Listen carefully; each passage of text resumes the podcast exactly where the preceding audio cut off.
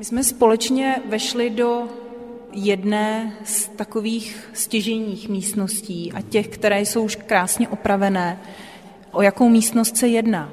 Takže vlastně v průběhu oprav v roce 2015 zde byla odhalena, objevena barokní kaple a pak vlastně s pomocí dotací z Ministerstva kultury a s požehnáním památkářů je v takové podobě, jaký dneska vidíte, a bohužel do dneška nevíme, komu byla zasvěcena. V kapli se nachází desetimetrová barokní malba. Skrz ten oltářní obraz si v minulosti samotní kokořovci vyrazili dveře, takže ta, z toho svatého zůstala akorát malinká černá noha velikosti asi 42 a to je všechno, co z toho svatého zůstalo, takže se pořád můžeme domnívat, ale na pozadí je hořící dům, nebo možná zámek, možná kostel, takže hasiči doufají, že to je zasvěceno svatému Florianovi, kde by mohli do budoucna vlastně mít naši hasiči i jakoby svoji kapli.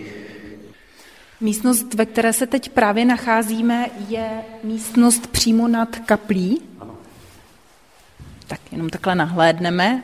A kaple je vymalovaná tak jako by lehonce do žluta, takže i když je dneska opravdu ošklivě a hrozná mlha, tak jako člověk má pocit, že ta kaple je rozsvícená, že i když je na severu, že vlastně je v ní takové světlo, které by tam člověk nečekal. Kdy je zámek ve štědré návštěvníkům otevřený? Návštěvníkům úplně otevřený není. Máme různé kulturní akce, kdy je zámek otevřený, anebo se vlastně musí jako lidé domluvit, že se přijedou podívat a opravdu jim ho rádi ukážeme. Říká nezávislý starosta František Pánek z obce Štědrá na Karlovarsku, Jana Strejčková, Český rozhlas.